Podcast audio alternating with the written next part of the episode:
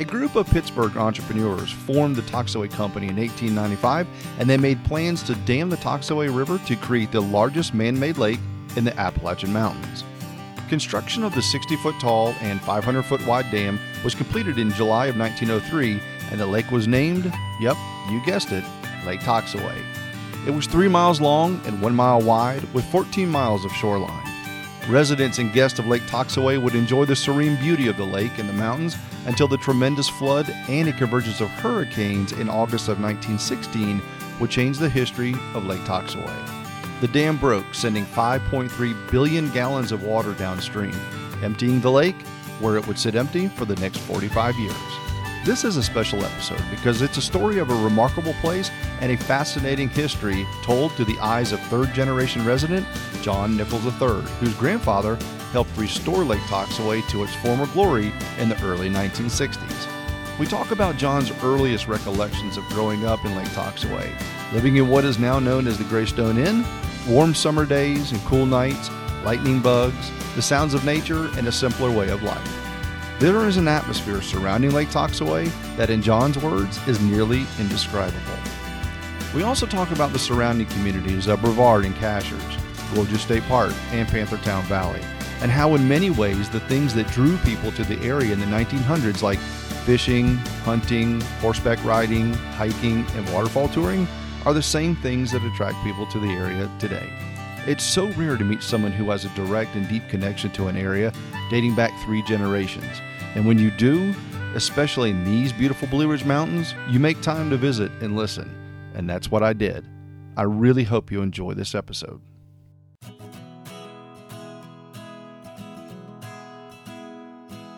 You're listening to Exploration Local, a podcast designed to explore and celebrate the people and places that make the Blue Ridge and Southern Appalachian Mountains special and unique.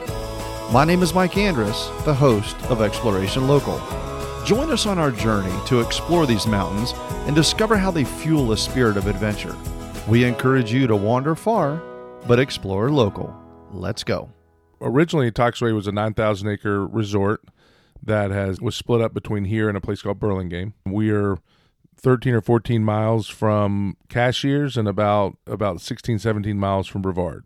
Almost dead right in the center. To the north of us is Pisgah National Forest and Panthertown Valley into State Park. To the south of us is Gorges State Park, which is about a 20,000 acre state park that's relatively uh, new state park.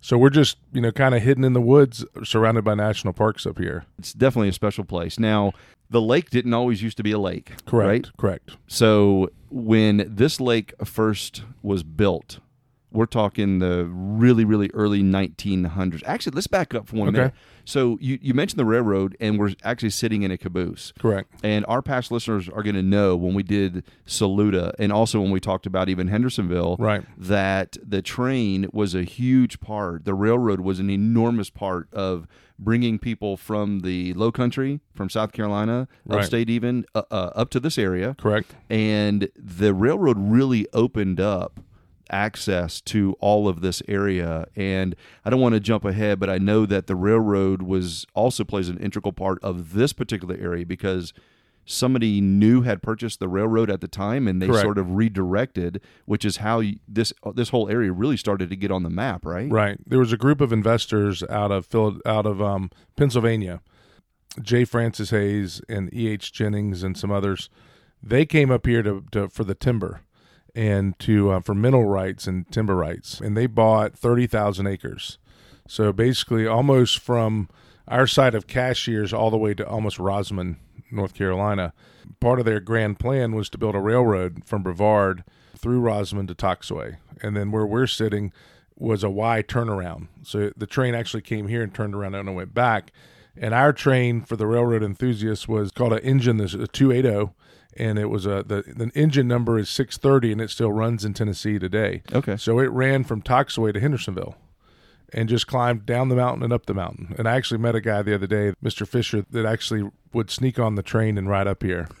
and and it was really cool. We're going to try to interview him at some point in time and get his old stories nice um, because it's really cool to hear it firsthand. But it ran they pretty much opened the railroad, I believe, in, in 1902 to 1903, where the restaurant, the Grand Ole Station, is now, and that's why we call it that. That was uh, the railroad depot, and then there was kind of a lumber yard on the back side of it, and then they had a little ticket booth that you kind of checked in, and that's where when they built the old Toxaway Inn, uh, they came up and they built the Fairfield Inn up towards Toxaway on the other side of Toxaway in 19- uh, 1895 and 1896 is when that the Toxaway Company was formed originally. Okay. And then this was kind of their second project.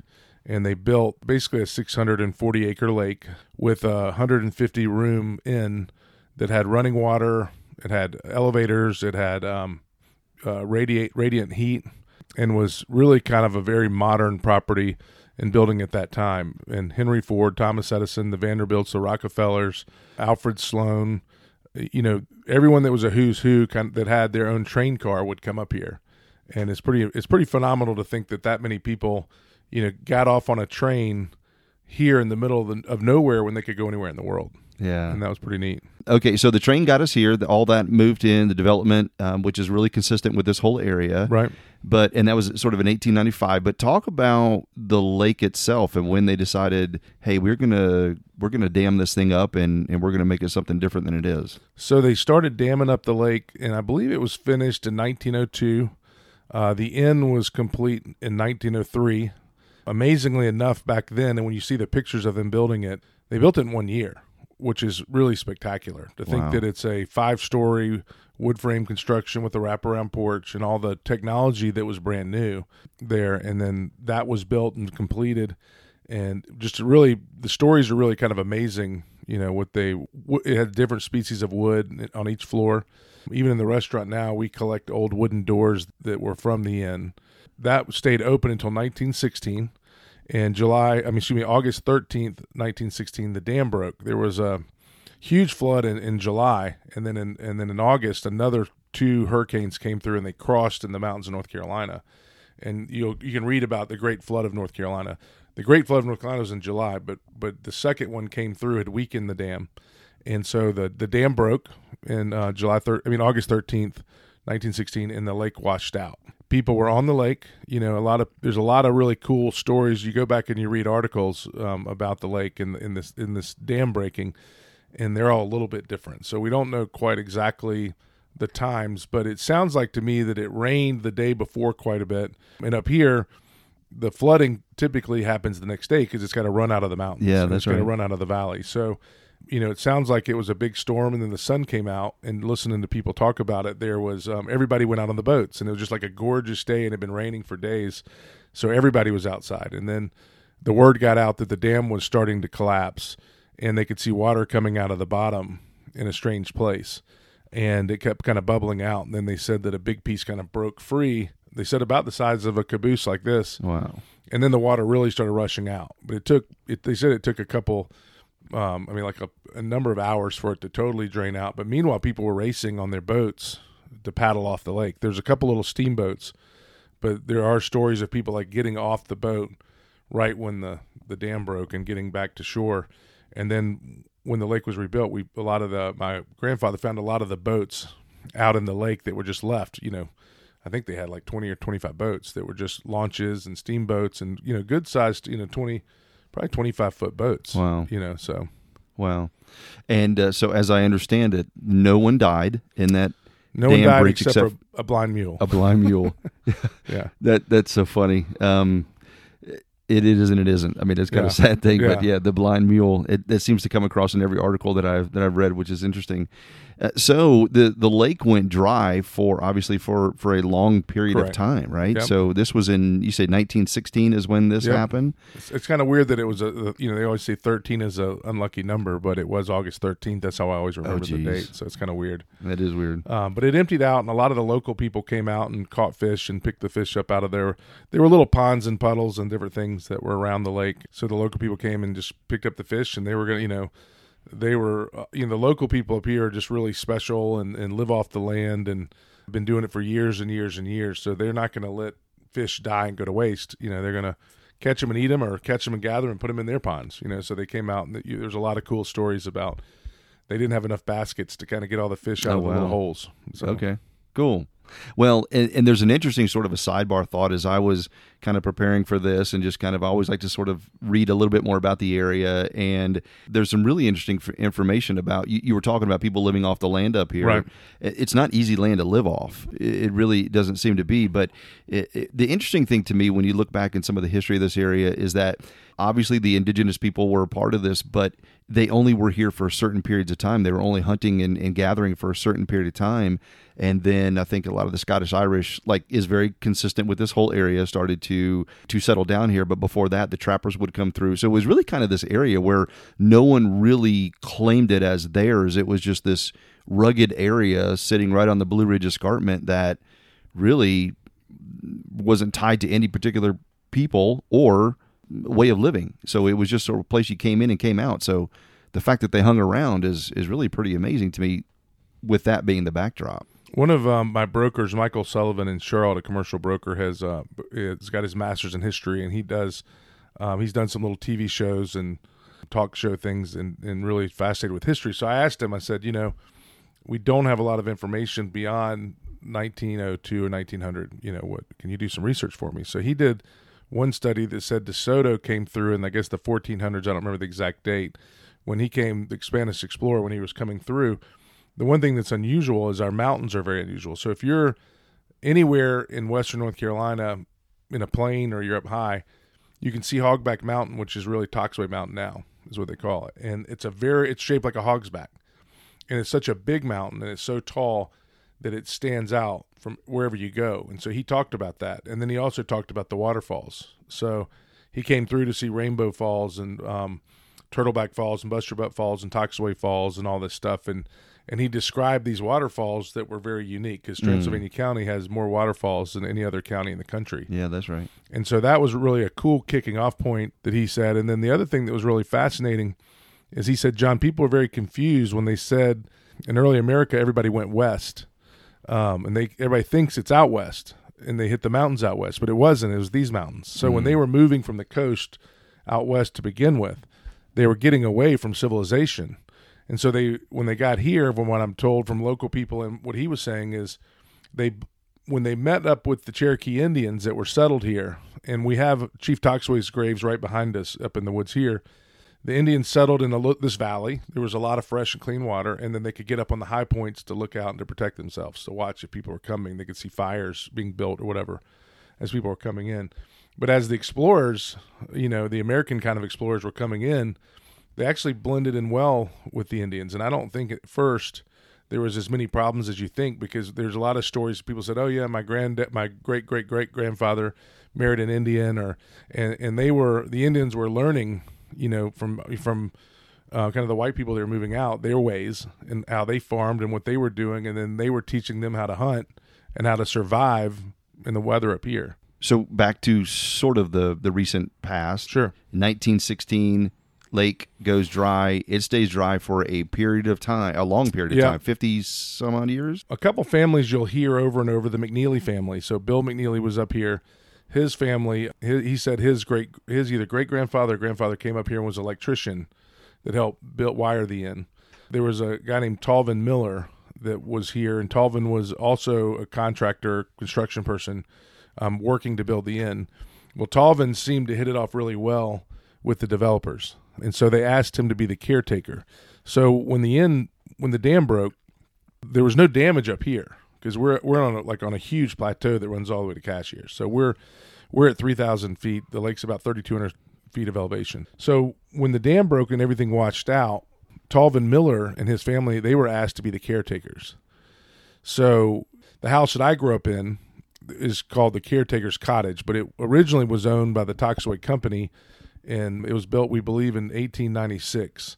And that's where they had meetings and where they stayed, and it has a big wraparound porch. And so when the Toxaway Company used it as a place to stay and to have their meetings and entertain investors and people that might be buying, you could see the whole lake from from dam to dam. There's another dam up higher now, but back then is pretty much the whole lake. So that Talvin was given a life estate in my house for his family by E. H. Jennings, who was one of the uh, he he was the one that ended up owning the Toxaway Company when the dam broke, and so Talvin and his family lived in the old inn, and they lived in our house. and they they were the caretakers. So he he walked the nine thousand acres to make sure there was no poachers and people coming in, and then you know they lived in a vacant inn. And listening to his daughters who grew up in my house, um, when I was interviewing them at one time, it was just really unusual to hear the stories of them going into this inn. The tables were set, the beds were made, and they just said, "Hey, they're going to rebuild the dam tomorrow." And and you know the cookie cutters that they made bread out of were still in the kitchen, and the plates were still stacked in the in the you know all everything was there, and it just hadn't been touched. They just the power went out with the dam, so they had no power because it was a hydro dam back then. And and Thomas Edison was part of that. He came up and kind of, you know, when it was being built, you know, he came he, he came up with Henry Ford, Harvey Firestone, and John Burroughs, the writer. Wow. And they traveled up here together. They they actually camped up here as well, but they would bring the Model T on their trains and then they would take them on excursions and they would like do road testing to see how they would do on the back roads. That's so cool. And um but he supposedly Edison was really interested and had something to do with kind of making it a wired electric, you know, hotel of that size back then. And and the hydropower was very interesting to wow. them. Wow. And there's still gears on the dam, you know, kind of on the opposite side of the dam when the dam broke, where the powerhouse was. There, there's still huge gears and stuff down there that you see kind of in the woods. Let's fast forward really to then. So, Okay. so nineteen about the 1960 mark. Right. That's when your grandfather was a huge part of resurrecting really this this whole lake concept. Right. He was from Columbia, South Carolina. Donnie Boyd, it was one of his business partners, and they actually started a little development called Mountain Lake Estates in Pickens. It was a horrible failure. It's a failure to this day. We can't give the property away. and by accident, and, and there's always these different stories. One person said that they saw an ad in the Wall Street Journal for 9,000 acres for $50 an acre. And you, you hear a lot of crazy rumors of how it came about but essentially when i i never talked to my grandfather much about that before he passed away but i did go interview donnie boyd i think donnie had more money than my grandfather was not like a very super wealthy person he was a b-25 pilot in world war ii and then he moved back to columbia and started multiple he started a diaper business he started a construction business and he Wow. was just an entrepreneur so they found the property and they came up here in an old willys jeep donnie said he had a broken foot he said he was getting beat to death he thought he was going to die because they were coming up these old roads and they pulled up to the general store, which is um, essentially here. Okay. It's this building. There was a lady named Beulah McNeely who was the uh, g- general store owner. She lived upstairs. That's the same McNeely family I mentioned to you earlier that, that they worked in the inn. And and he said, "Where's Lake Toxaway or whatever?" And she says, "Right there." and he's like, "There's no, No, lake." it's not. Yeah, yeah. Why you know? And, and everybody would always say, "Why is it called Lake Toxaway?" Because you know, from 1916, you know, till the 60s, there was no lake, but it still said Lake Toxaway on the signs. So Beulah basically after they were talking, and she's a very serious woman and kind of quiet, kind of like a lot of the mountain folks up here. Real, you know, they're wonderful people, but a lot of them are just really quiet. But if you get them talking, they're great. So supposedly she went in the back and got out a shoebox and brought these pictures out of like this inn mm. might have been in there, and and then she had had the registers where you saw everybody that stayed here at the time, where Henry Ford had signed and Thomas Edison and all these people. And he's like, oh my gosh, you know, and then. So they ended up putting the property under contract for fifty dollars an acre, and they got them to owner finance it. So you know the it's unbelievable what they bought, and what they were able to do. It was a low time in the market. The property had actually been sold for more, and so they I think they put down like ten percent, and the collateral was they had to build the, the dam had to be built, and the lake had to be filled up within three years, or they would take the property back. Okay. So the Cosbys, I believe, were the sellers, and the Cosbys had a music school out of Florida. And so my grandfather's house came with it. There was four original houses on the lake. Our house was the oldest. And then there's another house they call the Fog House. It's still here. And then the Greystone Inn was Lucy Moltz's house, and that was built in 1915. And then my grandfather's house was called the Inman House. And if people are from Atlanta, Georgia, they would have heard of the Swan House, which is a historic uh, museum now, I believe. And it's a mansion in Inman, like in the Inman Park area. And so this was their summer home. Cool. And there was a lot of cool, you know, families back then that came up here. Not only the people that visited, but the Inmans were a very well-known family. The Nunnallys, there was Nunnally chocolate.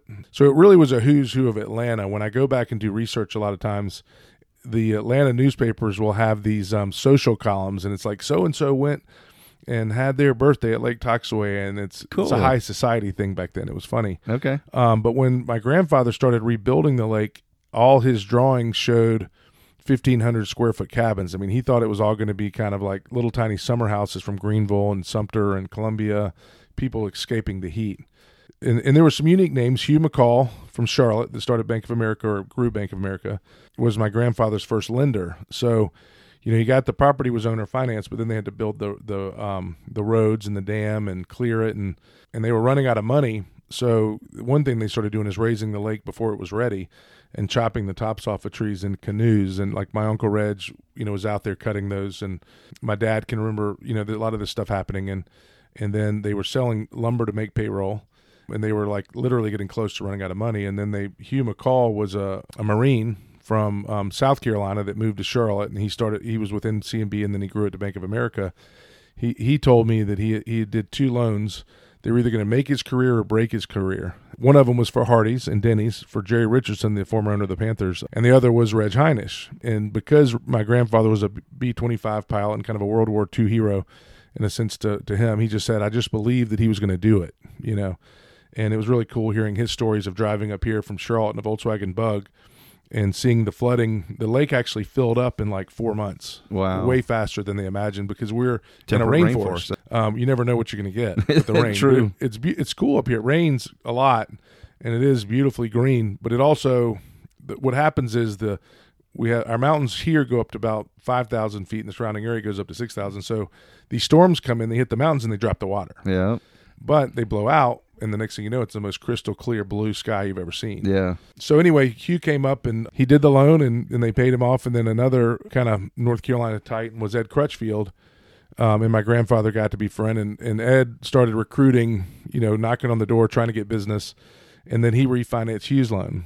And so it was Hugh and Ed were very competitive. Okay. And um, so that was kind of cool hearing those guys out of Charlotte talk about Toxaway because there's a huge Charlotte connection. The the group that built the dam was out of Charlotte, so a lot of the you know the business folks kind of came from there. Even though people from Charlotte didn't start buying houses up here until fairly recently, and now we're seeing a lot more Charlotte people building up here. One of the things that's interesting to me as you talk is there really is this sense of place here, and obviously being a third generation uh, person from here that is very understandable for you for that sense of place. Mm-hmm.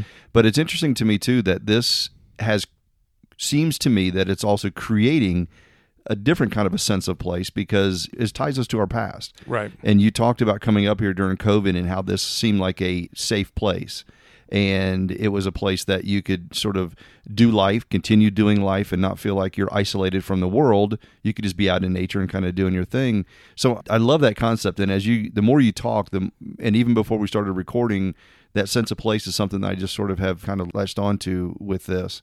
But that has also been the, the case for a lot of other people that have come up here and that are now calling either Lake Toxaway home or second home or the place that I really want to be if I'm not home. Right. Toxaway is one of those places either it gets you or it doesn't. You know, you're either kind of like my wife when we decided she's from Columbia, South Carolina, and until um, when my dad passed away and I kind of agreed to buy my sister out of the Toxaway stuff. My wife and kids said we want to. One day we were in Charlotte, and they said, "Hey, we we had a family meeting coming home from school, and we want to live in we want to live in Toxaway and Brevard year round." And I was like, "Really?" You know. And so I was already coming back and forth for some business purposes, and so we kind of reoriented our family, and and they lived up here full time, and then I drive back to Charlotte for work.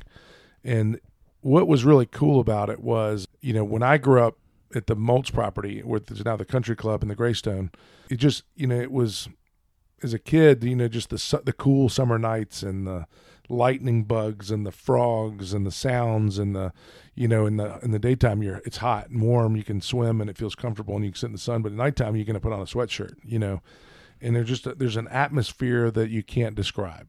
When my dad was still alive, I'd agreed to I'd kind of actually technically bought my sister out of the house and he was trying kind of joking around and he said, "Do I still get my room?" And we were kind of joking. I said, "Dad, we're to live. We're, there's plenty of room for us all." So we were all living there together in the summer. He and I were sitting on the porch, and my son and my son Whaley and my daughter uh, Shay and Sloan were just running around trying to catch lightning bugs and putting them in a jar and bringing them up to the house and showing us that. And we were just laughing. And he's like, "We didn't tell them to do it. They just went and got a jar and did it." and it was identical to what we were doing. You cool. know, just naturally. Cool. You know, living in that summer life and you can't describe it. It's just a it's a it's a feeling when like we were talking about being in the rainforest when a storm comes through and we sit on the porch and watch the lightning is, is spectacular and, and and the clouds come through and the fog rolls in and then it blows out and you have these little pockets of clouds that are stuck trying to get out of the mountains and it's just like wow look at that. You'll see a rainbow or because you know half the time it's raining on one part of the lake and not the other. So it's just this atmosphere that of mother nature and seasons and stuff that change. And so it's just something that people you know like i mentioned um, tom fazio who, who's one of our neighbors you know he's the i think he's probably the most famous living golf course designer right? Correct. but tom is uh, was a good friend of my dad's and I'm not a golfer, so I didn't know what a big deal he was, you know. But Dad kept saying, "You got to go see Tom. You got to go see Tom." And then I went over and interviewed him, and and I did a little research like you do beforehand. I was like, "Oh my God, you know, he did the golf course at the Wynn. He's done, I mean, all this stuff all over the world.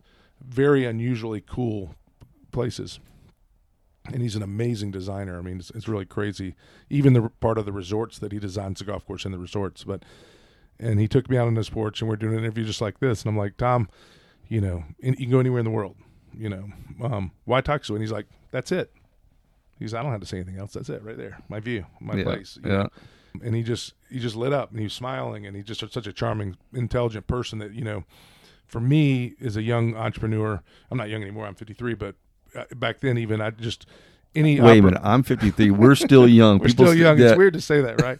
right? So we're going to live to 100 maybe, but you know, just to have the opportunity to sit down with people that, you know, um, I mean, he sits down with presidents and, you know, just to listen to what he's gone through and what he's done in his life, you know, and then he picked Toxaway. Bernie Marcus is another person who founded Home Depot. You know, he has a house up here that he built back, you know, probably in the 2000 or so. And I haven't interviewed him formally yet, but I, he, he said, before you interview me, I want to get to know you and know what it's all about. So um, I sat down with him and kind of the same question, you know, why Toxaway? And he's he almost said the exact same thing. He's like, look at this place. Then we um, built a house for Cliff Williams, the bass player for ACDC. On his interview, and he's he's the nicest person you've ever met in your entire world. You know, just they're all these guys don't get to be the the best in the world at what they do without really being great people. You know, I mean, you can learn so much. It's not like they got there by accident. They got there by hard work, and they they earned where they were. And Cliff was like, he said we came up here for a summer camp. I think it was Camp Carolina in Brevard, and maybe um, also Gwynn Valley, and his I think his his kids were at um, Camp Illahee. I'm not positive, but so they rented a house around the lake, and they're like, we just love this place, you know. And he just, you know, you wouldn't recognize him if you saw him unless you were like a huge ACDC fan, you know. But and he so he rented a house different places, and then he then he bought a house, and then a couple years later, then we built him a, the most amazing house. It's so cool, but he's just like we're not leaving you know? I mean and they you know all these guys spend quite a bit of time up here. It's not really a summer home. It's almost just their other home. Cool. um, al worden who's an astronaut lived here. He he has the world record for going the furthest in space. So when they were landing on the moon he was the guy in the um, capsule going around the moon. So he went around the dark side of the moon which very i'm not sure how many people have ever done that but um, and you and i talked before this about PARI Yes, astronomical yes. research and that was originally if you google the rosman station was built by nasa in 1959 and i often wondered you know toxaway was built you know 1960 that was being built in 1960 so um, i think they kind of probably were hiding under the cover of this construction building that place which was a spy station back then that was following sputnik. So that's a really amazing place it's now public. And Yeah. you can go there for educational purposes but the stories that come out of there are really cool. So they were had these gigantic satellites, like the movie Contact. They point them up, and they were they're so strong that when the Russian satellites were coming over, taking picture of the United States, they could tell what they were taking a picture of by the sound of the computers whistling and turning on, and then like. So they one of the guys out there, the generals that was running it, put a smiley face because every time the Russian satellite would come over Perry, they would hear this. They were taking pictures of us, and they said, "Hey, we're watching. You watch us." Wow. And then another general got pissed and was like, "Hey, take that smiley face off. You know, we don't want them to know." And he and then then a four star general said, "Put it back on there. We want them to know that we're watching." them," Heck you know? yeah. And so that happened for a long time, and like the first GPS signals were were came from there is because that was one of their tracking stations. And then if there's earthquakes anywhere in the world, they're the seismometers I think you call them, but they um they calibrate them off up here because it's just a huge rock. And then another thing that was unusual that worked for them was we're uh, it's just a bowl in the Pisgah National Forest. They talk about dark skies. Well, dark skies are also no technology places. So there's no airwaves and radio waves and stuff. So they could really use this whole mountain in the Pisgah National Forest to listen and watch. And then over time, that technology, the radio, they're radio satellites. So they were using radio signals, and then they were taking those radio signals and making pictures out of them. So then they de- decommissioned it, and then they offered it to everybody in the government, and the Department of Defense took over.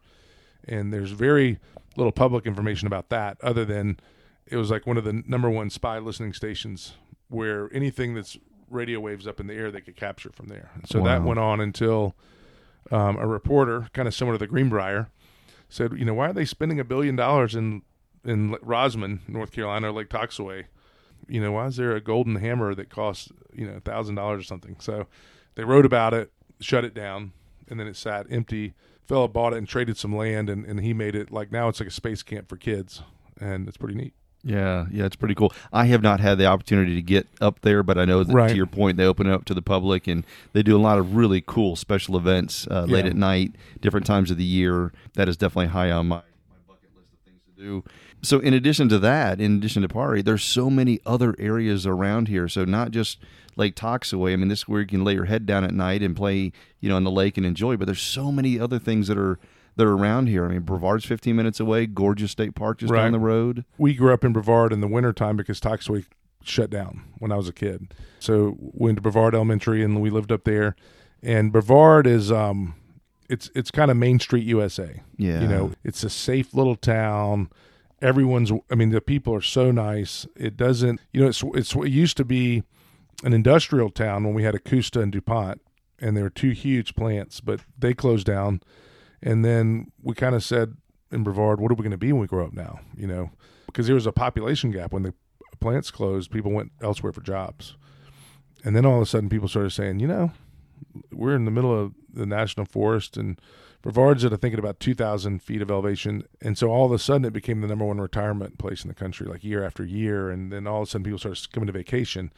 And so that's that took place. And it's just that Norman Rockwell downtown Yeah, feel. absolutely. It, does, it doesn't get old. It doesn't change. It's just like it is. And the people that are, I mean, everyone that's in there is ru- running and operating their own stores, and they live and work there and breathe there. And uh, and then the national forest kind of blew up. And you know, we don't talk about the Blue Ridge Parkway, but it, that's an unbelievable thing. Absolutely. And it's it's Brevard's kind of cool. It's I, I- sit on I serve on a nonprofit group called Heart of Brevard, which is promoting downtown. And I think that might I'm not sure if, if that's where we met, but it's I mean it's just a cool cool place. And we laugh on this board because uh, everything that Asheville promotes that's outdoorsy is Brevard. And they were like, should we be pissed about this? You know, we talk about it. We're like, and somebody said that makes me mad. You know, that's false advertisement. I'm like, stop. They're spending millions of dollars yeah, yeah. talking about our little town. Yeah, that's right. You know, That's and right. it's a hidden little town. You Yeah. know, and so it's just a you know like when I was a kid, we could. I mean, probably when I was and I let my son do it now too. But you know, when we were ten to 12, 13 years old, our parents were like, "It's a safe place. Just you know, walk to town," and we just walk around downtown, and it was safe. You know. It's, it's continued to be that way, and then Yeah. the national park has really picked up. And then all of a sudden, we were discovered by bikers, mountain bikers, and road bikers. So we have become kind of the eastern hub of um, like the Yosemite of the East for for outdoors, you know, like outdoor businesses. yeah, absolutely. Um, there's more camps in Transylvania County than any other county in the country, and there's more waterfalls here. and then cashiers, just 15 minutes the other way. Yeah, and Cashiers, um, Lonesome Valley is uh, unbelievable there. Canyon Kitchen is right there. Huge rock faces, and that's owned by the Jennings, and and the Jennings, E. H. Jennings, was the developer that bought the Toxaway company. He, he was an investor in the original Toxaway company, but in 1911 he took over the whole Toxaway company, and so that was part of the that property went from there to here, all the way to Rosman. That's how big 30,000 acres is. It's big Wow. and that's actually you know E. H. Jennings gave Talvin Miller, the caretaker, a life estate in our house. So they after they tore the inn down, they moved from from the inn into our house, and they lived there until the seventies when Talvin passed away. And then my dad bought it from the Jennings, Dick Jennings, and, and for local people, there's Jennings Building Supply is a big company up here. That's you'll see that around. Yeah. Okay. So they're in Brevard and Yeah. Cashiers and just kind of a specialty lumber company. And then his Dick Jennings' sister has, I think, a trout farm and a mink farm even up there or something. So the original developers had a list of things that they did. They were going to hunt and fish and on horseback ride and hike and do all this all these activities that we still do today. So it's kind of funny. We we listed the activities in 1900, then we listed the activities in 1960, and then and then we're kind of coming to the modern day, like the third generation of what my kids want to do. And my son lo- he fishes all the time, but he loves to go to the waterfalls. And and Jim Barton, who comes over, he has an Amish buggy that he bought, and he's got to be in his 70s, and it's got like car wheels on it and car seats, and he just rides up and down the road but when he parks here, everybody stops and said, "Can we go for a ride?" So he and I've been talking about doing like horseback riding trips here. So, you know, just a, kind of keeping the restaurant a place for people to come and have an experience. You know, I, I, want the kids to have that same feeling that we had catching the lightning bugs, or, yeah, you know, or, or or seeing a horse, or or we we have a little farm that the fella keeps llamas out there, and he does llama hikes, Mark English, and so he brings the llamas over here when we have an outdoor event and kids have never seen llamas, you know. So we're trying to. I mean, we don't want to be a carnival. One lady said I'm a carnival or something, but we we are in a way. But we're really, you know, trying to be capture the imagination of families. And you know, it's it's when you when you're a parent, and you see your kids get excited about something. You know, that's a memory. It's funny when my dad was in real estate when I was a kid.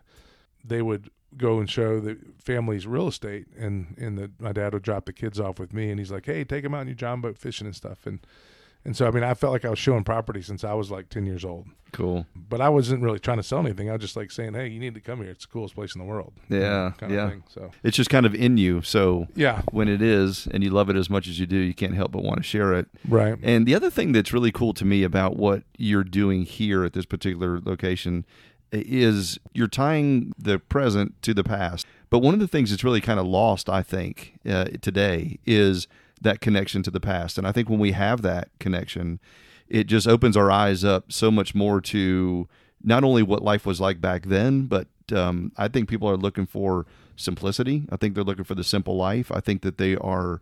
Uh, if one thing that COVID has taught us, I, I, I swear it's just people are caught in the rat race, but they want to get out of that rat race or at least temper it at some point. and being able to come to a place like this and and still have still be able to you know kind of handle our responsibilities of life but but also be able to take a step back and and really catch your breath. Right right. And that's what this place kind of reminds me of. And so I know that we have just scratched the surface of all the history that, that you have, especially being somebody that's third generation. But I really want people to know that you are, you've started a project, what, 10, 10 15 years ago about the capturing the oral history of this area, and it's an ongoing passion project for you. Uh, where can people find out more about that project you have going on? Well, um, it's ongoing. Yeah. so yeah. we've been showing, we've done um, approximately 50 interviews, video interviews over the past, probably since like maybe nine, uh, um, 2013, 2014. So with it being, I started working on it, and then you get distracted. My mom ended up having cancer um, around, excuse me, I started like maybe 2000, 2008 or 2009, sorry. And then she got sick in 2011. And so my dad kind of said, um, you know, you need to, you ought to start filming again because she was in the hospital quite a bit with, she had mantle cell lymphoma, uh, cancer of the mm-hmm. blood. So mentally she was great. She just was, she, she, was going through a lot of chemo, which uh, I don't know if I'll ever do chemo, but the, um, but I would go and film during the day. My dad would line up interviews I would go film people during the day, sometimes with him, sometimes without. And I'm a night owl. So I would come back and, you know, when you have a sick family member, I always tell people, you know, they need an advocate in the hospital with them. So I was the nighttime person. So I would come in and, you know, sit in the hospital chair, get my laptop out like you have, and I would start editing and and then mom and I would watch it together and and she just loved it because this was her family's oh, place, not cool. really my dad's place, but her family's place. And so that was really really cool and we did that for a long period of time and we kind of uh, that was really we did a ton of interviews i mean my dad and i were both really into it i kind of told my office in charlotte i'm gonna be gone for a little while you know? And so the office ran pretty smoothly. We didn't we didn't go out of business. And we came up here and did that. And then and then so we we just haven't really finished it. We've just been kind of putting together. We we formed the historic toxaway foundation i think six years ago. And that was really uh, an organization because the the Toxaway company sold the lake bed, or not sold, but transitioned the lake bed and the dam and the roads to the POA, Toxaway Property Owners Association. So you know that was kind of the end of the development aspect of that company. Okay. Um, now they're still they still have the country club and, and have a real estate arm. My um, my uncle Reg is the majority owner of that and operates that. My cousin Will, my younger cousin, is the broker in charge and is doing an amazing job. My other cousin Reg Heinitsh the third um, is is a broker there too. My uncle Johnny, who is my mom's youngest brother, is also there, and um, and then my wife got a real estate license, so now she's a broker there. When I moved back up to Toxaway, I was like, I'm not going to sell real estate up here. I took my father's real estate company and merged it back with my grandfather and uncle's company. And that was kind of bringing the family back together, kind of all being on one team was fun because they were competitors for 30 years, 20 years or so. So we worked on that. And that's been really great to kind of, you know, family's so important. And now having my cousins up here and, you know, I'm a broker in charge of my own real estate company. So my cousin Will and I, we always have great conversations about, you know, the real estate brokerage business. And my wife calls me. She goes, "What do you think about this?" She goes, "I don't like that idea." So then she calls my my cousin, and he she calls me back and said, "Will said the same thing," you know. And so we've become very close recently, and he's doing an amazing job with that. Just having these conversations of business, you know. So they've been involved a lot in helping me set up interviews and things. And so we've just kind of been, you know, eventually you know sometimes the story the story's not done. You know we're Yeah. we're in a third generation. I have three kids. Will has two kids. My other cousin reg has a, a, a child. And so now we're going into the fourth generation and we're trying to recreate that atmosphere for them. One of the things with the historic foundation that we created the primary goal was to you know educate about the history in the past. The second part of that was to you know try to preserve it the best way we can and then then the third arm is we created kind of a, a planning arm that we're you know trying to protect the future and trying to design the future I know this this place is just deeply, deeply important to you, and obviously you recognize from the people that are coming in and the people that you've already talked about here that that's important to them too. So in some ways, that must feel really, really good because you're talking about looking back, you know, several hundred years. Really, is what Right. it imagines, you know, what it amounts to. So thank you for kind of being out front and Sure. trying to create this sense of place and trying to connect the past to the future because in our day and age I think people crave that more and more and more and more. I you know I remember as a young a young kid just sitting down watching the old you know reel to reel movies Right. uh, with with folks and and it just it it it drew me in it gave me again that sense of place not to oversay it but I think it's huge and it connected me to my past too Right. so I think that was that was absolutely huge Sure. so and the really cool thing is, you know, obviously, uh, you, you never know what you're going to get when you schedule these interviews. Um, it's usually always a lot more than you think you're going to get, and and that has definitely been the case here today. So uh, I really appreciate you just giving us a, a tie back to the past, but also where this place is is really kind of allowing other people to live out living in a place that's pure, living in a place Right. that's slow, living in a place that isn't just about checking out, but you can come here and relax and decompress and and as you said there are still people that are here that are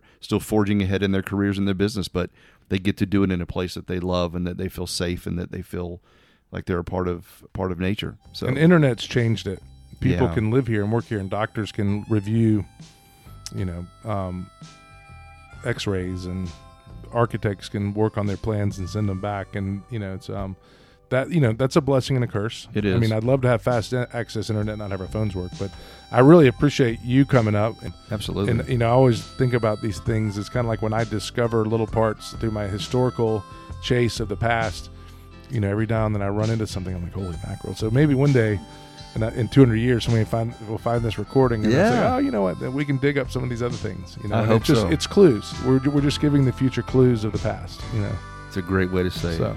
Well, thanks for having me so much. sure. I've thoroughly enjoyed it, John. yeah well thanks so much One of the really difficult things about editing this episode is that we recorded for a long time and there was so much rich information and stories about Lake Toxaway and the surrounding area that I couldn't really squeeze it all into the episode. And I realized in the final edit that I really hadn't included as much about the Grand Old Station, which is a restaurant and event property that John opened up in 2021. So I wanted to kind of share a little bit of that with you, and we'll also have a link to their website in the show notes. But John restored and opened the Grand Old Station to pay homage to the history and splendor of Lake Toxaway, serving really almost like a museum in many ways.